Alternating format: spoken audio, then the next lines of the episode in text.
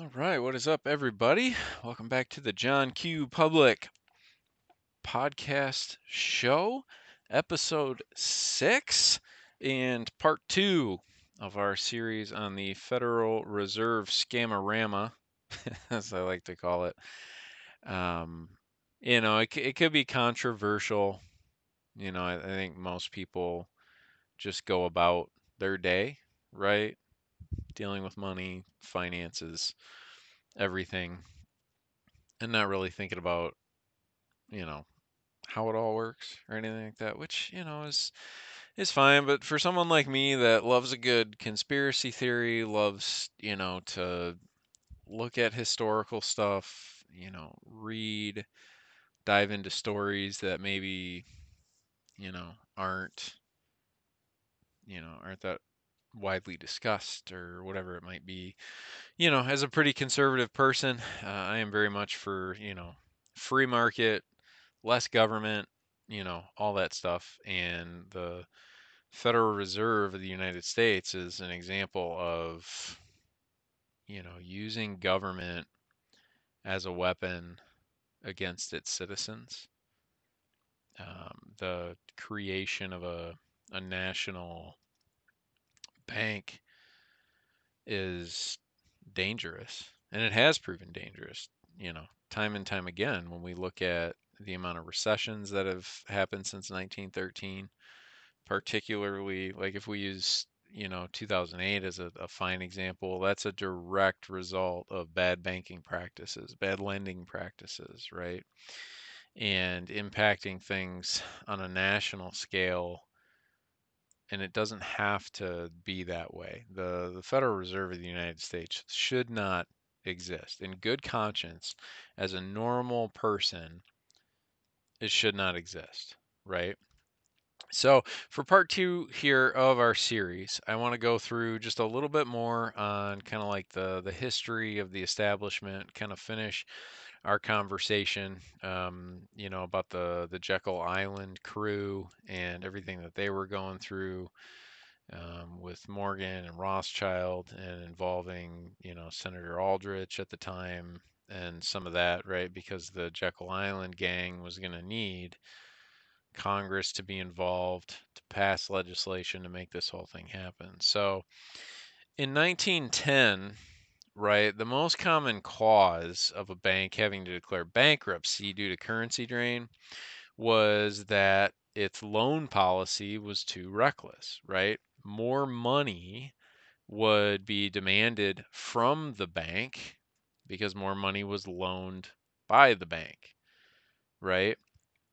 Lending at a at a 90% clip of assets uh, was dangerous enough. And it, and you have to think about too the the money that the bank physically has, right? It's a reflection of the customer's savings accounts that are there for the most part, right?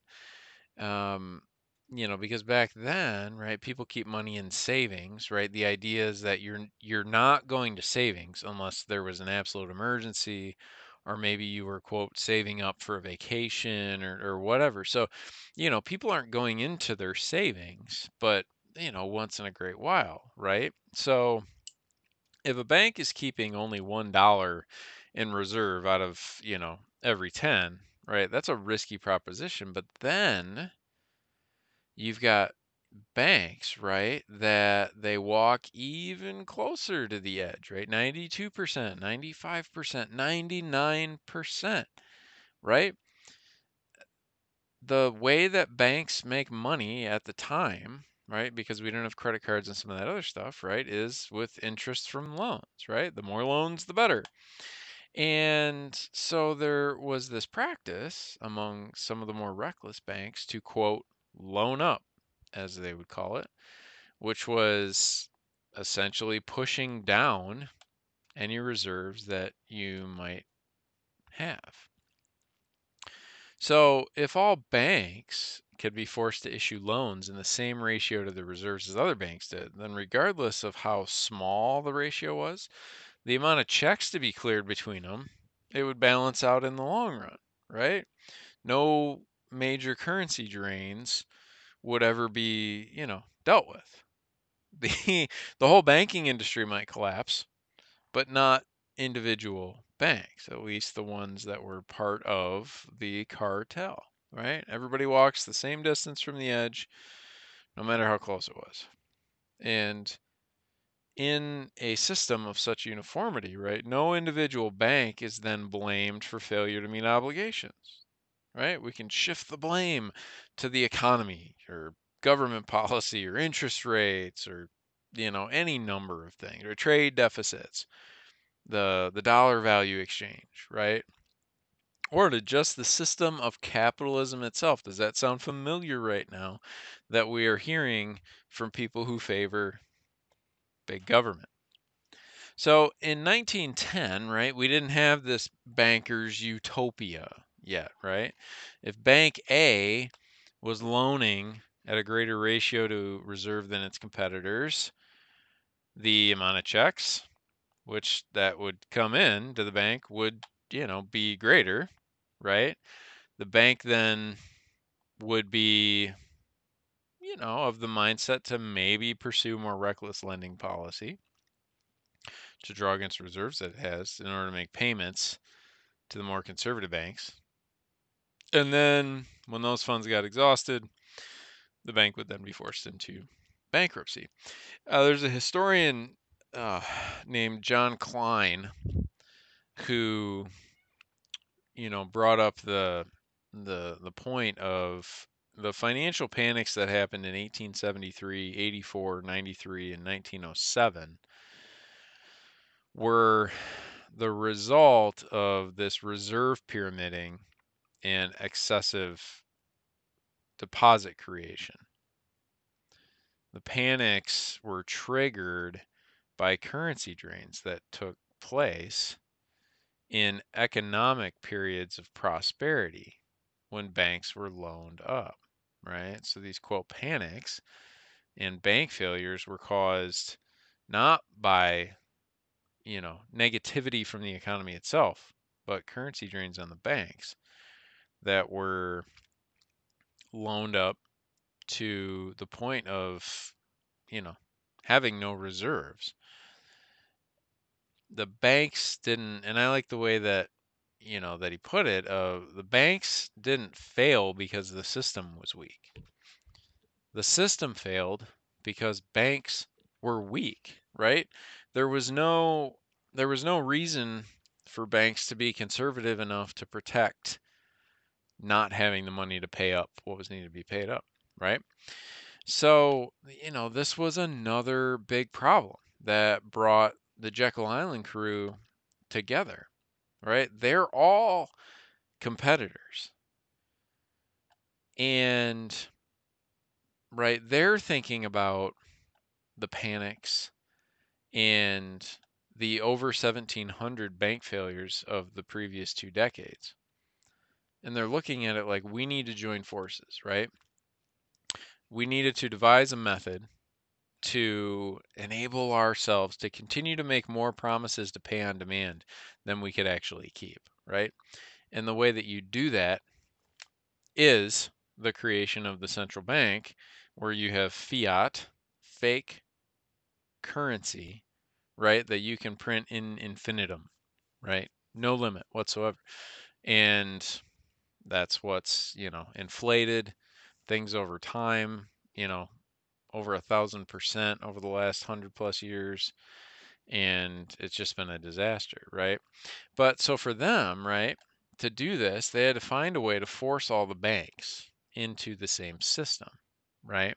That way, when disaster happened, they can shift blame away from themselves, right? Make it appear that there's a problem with the economy rather than their banking practices. So then you open the door for the use of tax dollars rather than their own money to pay off the losses. Pretty pretty eye-opening. Cuz that's what's happening, right? 2008 financial crisis, government bailout. Who paid for the bailout? Tax dollars. Where does tax dollars come from? Us as tax-paying citizens. And that's just one example, right? So they had a handful of challenges, okay? Number one, stop the small banks, right? And make sure that they've got control over the nation's financial resources, right? These seven people who have aligned their interests interests to make it happen, right? Number two, how do we pool the reserves of banks across the nation into one large reserve so that all banks then are motivated to follow the same loan to deposit ratios, right? You've got things like the FDIC, Federal Deposit Insurance Corporation. Wonder how that came about, right? The next thing, how to make the money supply more elastic, right? And this would be to reverse the trend of private capital formation, right? Where people are, say, self funding out of profits and, and different things, right? And then recapture the industrial loan market, right?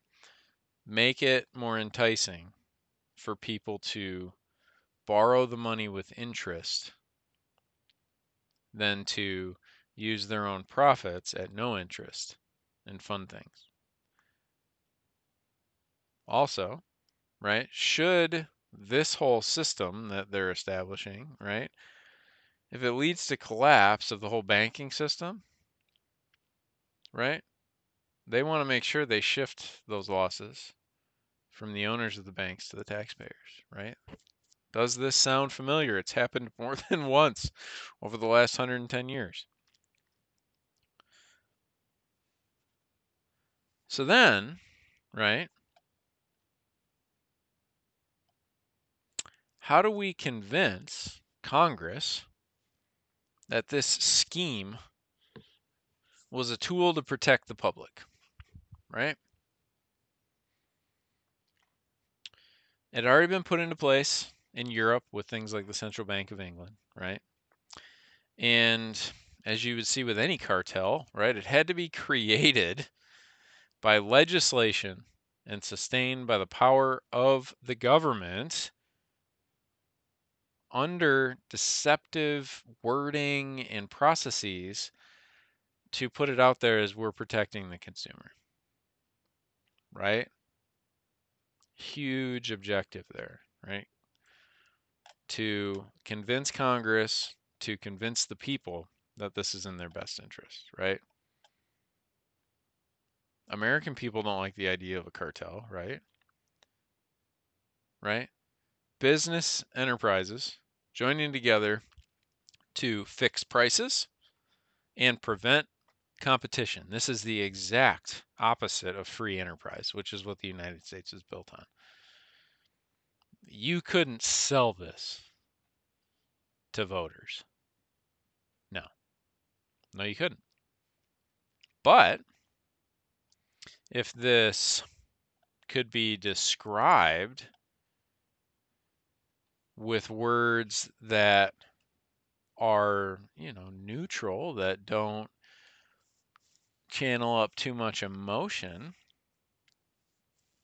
right? Or make it seem interesting or to draw people in, right? That's that's like half the battle or maybe over half the battle, right?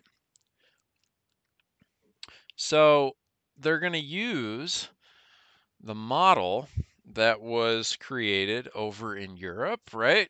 Europe and those countries and those economies have been around significantly longer than the United States, right? So let's use what has been there before. So they're going to operate as a central bank. They're not going to call it a central bank, right?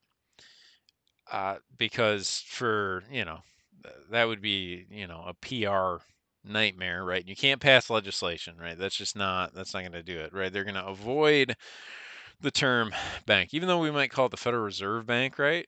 That's not officially what they call it. Right? So they would use this image of federal, right? Of the federal government, right? They're not they have nothing to do with each other at all. The reserve the Federal Reserve Bank is not has nothing to do with our government whatsoever, right? But that's how they present it, right?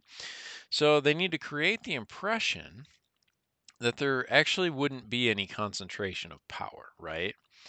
They're going to have regional branches right? And that that's like a huge selling point, right? So you've got like your Federal Reserve of, you know, Minneapolis or, you know, San Francisco or, you know, like they branch it out, right? Um so Aldrich, the senator at the time, right, his idea, right, is hey, let's have not one central bank, right, but many locations and not use the word bank at all, right? And everybody that's present there, right, they are all bankers. Paul Warburg, right, expert on the European model, right? He was the one who kind of led the discussion and everything right here. The you know, the leader in the creation of the Federal Reserve System here in the United States. Right? And you know, the Federal Reserve Act stemmed from what Paul Warburg was pushing, right? He was the leading member of an investment banking firm from Germany in the Netherlands. He came to the United States, I think in like 1900, something like that, right? And he aligned himself with the Rothschilds group, him and his brother, you know, and they bought up part of Kuhn Loeb and Company, and you know maintained his partnership in the Warburg Group in Hamburg, and he eventually, uh, I want to say around like 1930, right? He was one of the wealthiest men in America and completely dominated our railroad system, railroad infrastructure, right? And he was extremely important to shaping economically how things went in this country, banking, right? Um, if you think of uh, Daddy Warbucks from uh, from the comic books, Little Orphan Annie, right? That's your guy, right? Um, and so Paul Warburg and his family, right? And he becomes well known, right? Wall Street and, and everything, right? He's an advocate for the central bank in America. He published a lot of articles and went through a lot of things, right? And his argument was, right, America needed an elastic money supply that could be expanded and contracted to accommodate how commerce goes, right? Does this sound familiar to everybody, right? He proposes, right? Let's just follow the example in Germany. In Germany at the time, right, banks could create currency on the basis of, quote, commercial paper. And all this means is it's an IOU from a corporation, right? Warburg is just going and going and going on this, right? He did speaking engagements on it. He published in the New York Times and several articles, right? And talking all about the Federal Reserve Bank of the United States, right? And for most people, right at the time, like they read it, they don't think much about it. And I think most people in general probably don't still to this day. Like banking just is what it is, right? When the system has been around so long and you're born into that system, you don't, it's all you know, right? Nobody, nobody knows what it was like before the Federal Reserve existed, right? So through this whole process, right, the central bank, right, they're just kind of legalizing cartel activity, right? So they need to lay down like some some technical aspects of this, right? focusing on how it's going to benefit commerce, it's going to benefit the public, it's going to benefit, you know, our country in general, bring interest rates down, right? Funding for industry and infrastructure, prevent economic panic.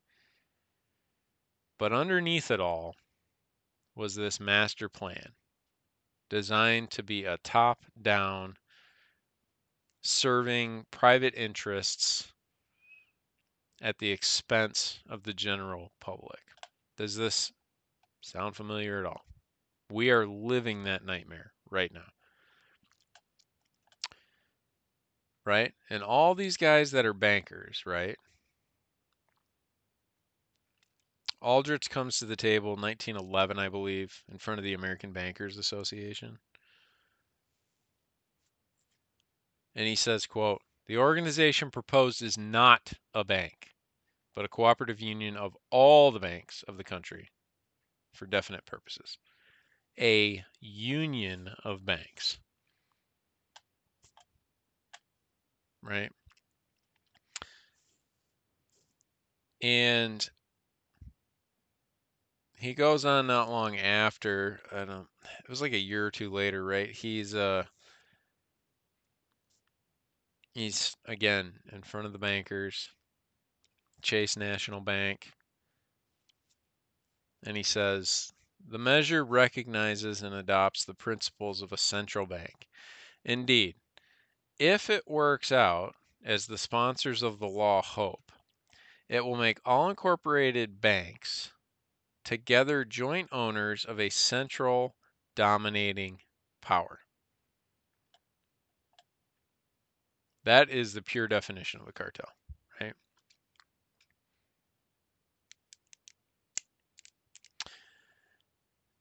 So the accepted version of history with this whole thing is that the Federal Reserve was created to provide stabilization to our economy. Right? That it, it came out of the panic of 1907, the bank failures, etc. Right? That the company the country was fed up once and for all with the anarchy of private banking, that it would be too unstable. Right? But anybody with some common sense can see the contradiction here, right? Since the inception of the Federal Reserve Act, 1913, okay? The Federal Reserve of the United States, okay? Crashes of 1921 and 29, the Great Depression of 29 to 39, multiple recessions between 1953 and 75, uh, 1981, right? Black market or stock market Black Monday at 87. We've had over a thousand percent inflation in the last 110 years, right? Inflation, at the very simplest explanation, is it means it takes more dollars, Federal Reserve notes, to purchase something, right? A loaf of bread, right? A hundred years ago, I don't know what call say it costs five cents, right? Now it costs two bucks, you know, maybe a little bit less, right? Uh, here's an example, right? So we'll, and I, I, I think we use it. So in 1990, right? So this is, you know, this is 30 years ago, right? It took $10,000 of purchasing power. What took $1,000 in 1914?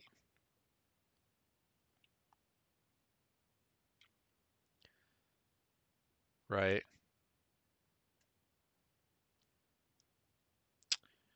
So actions have consequences, right? We are living the consequences of, you could call it wealth confiscation, right? Federal Reserve. You've got personal debt. It's the highest it's ever been, right? We've got student loan debt, credit card debt, right? vast majority of credit cards come from banks, right? And if you think about where we're at right now, right? That's a scary thought. So that's kind of the, you know, between uh, the previous episode and this episode, I hope we laid a good foundation for where this came from, you know, why it was created, right? And you can kind of see here how over time this has worked against the American people, right?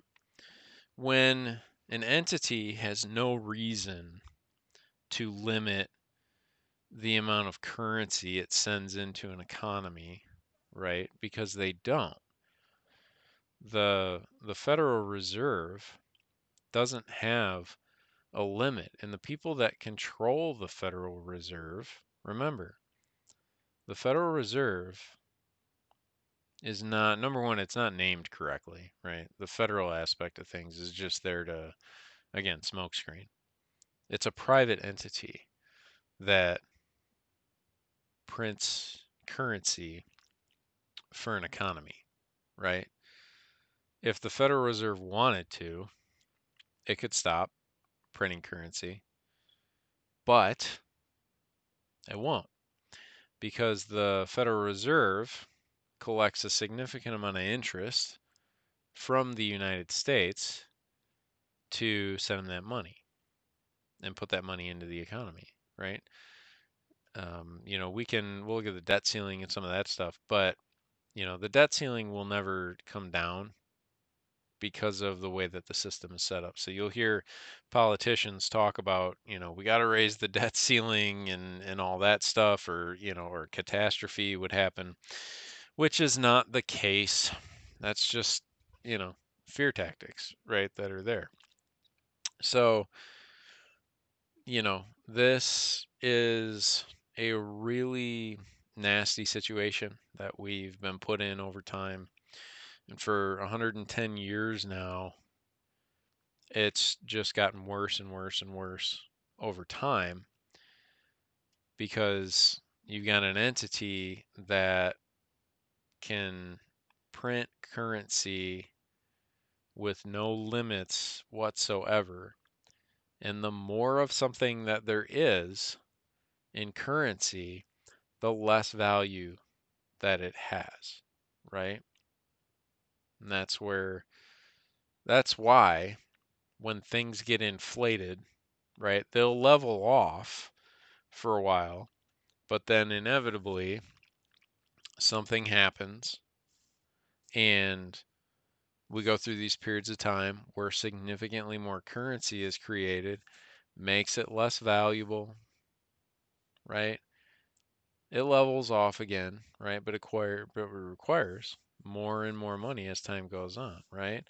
And if enough time goes on, it will be at a point, right, where we're paying $15 for a loaf of bread, right? Where we're paying $8 a gallon for gasoline.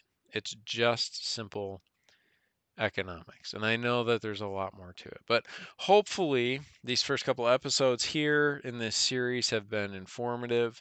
Um, in the next episode that comes along, we'll get into some of the mechanics of things, how you know how it's going right now, where we're at, et cetera, et cetera. Talk about how this truly continues to scam the American public, right? And it only works for those who are in control of the supply on that. So, again, thanks for listening to the John Q Public podcast show, and we will catch you on the next one. Thanks. Take care.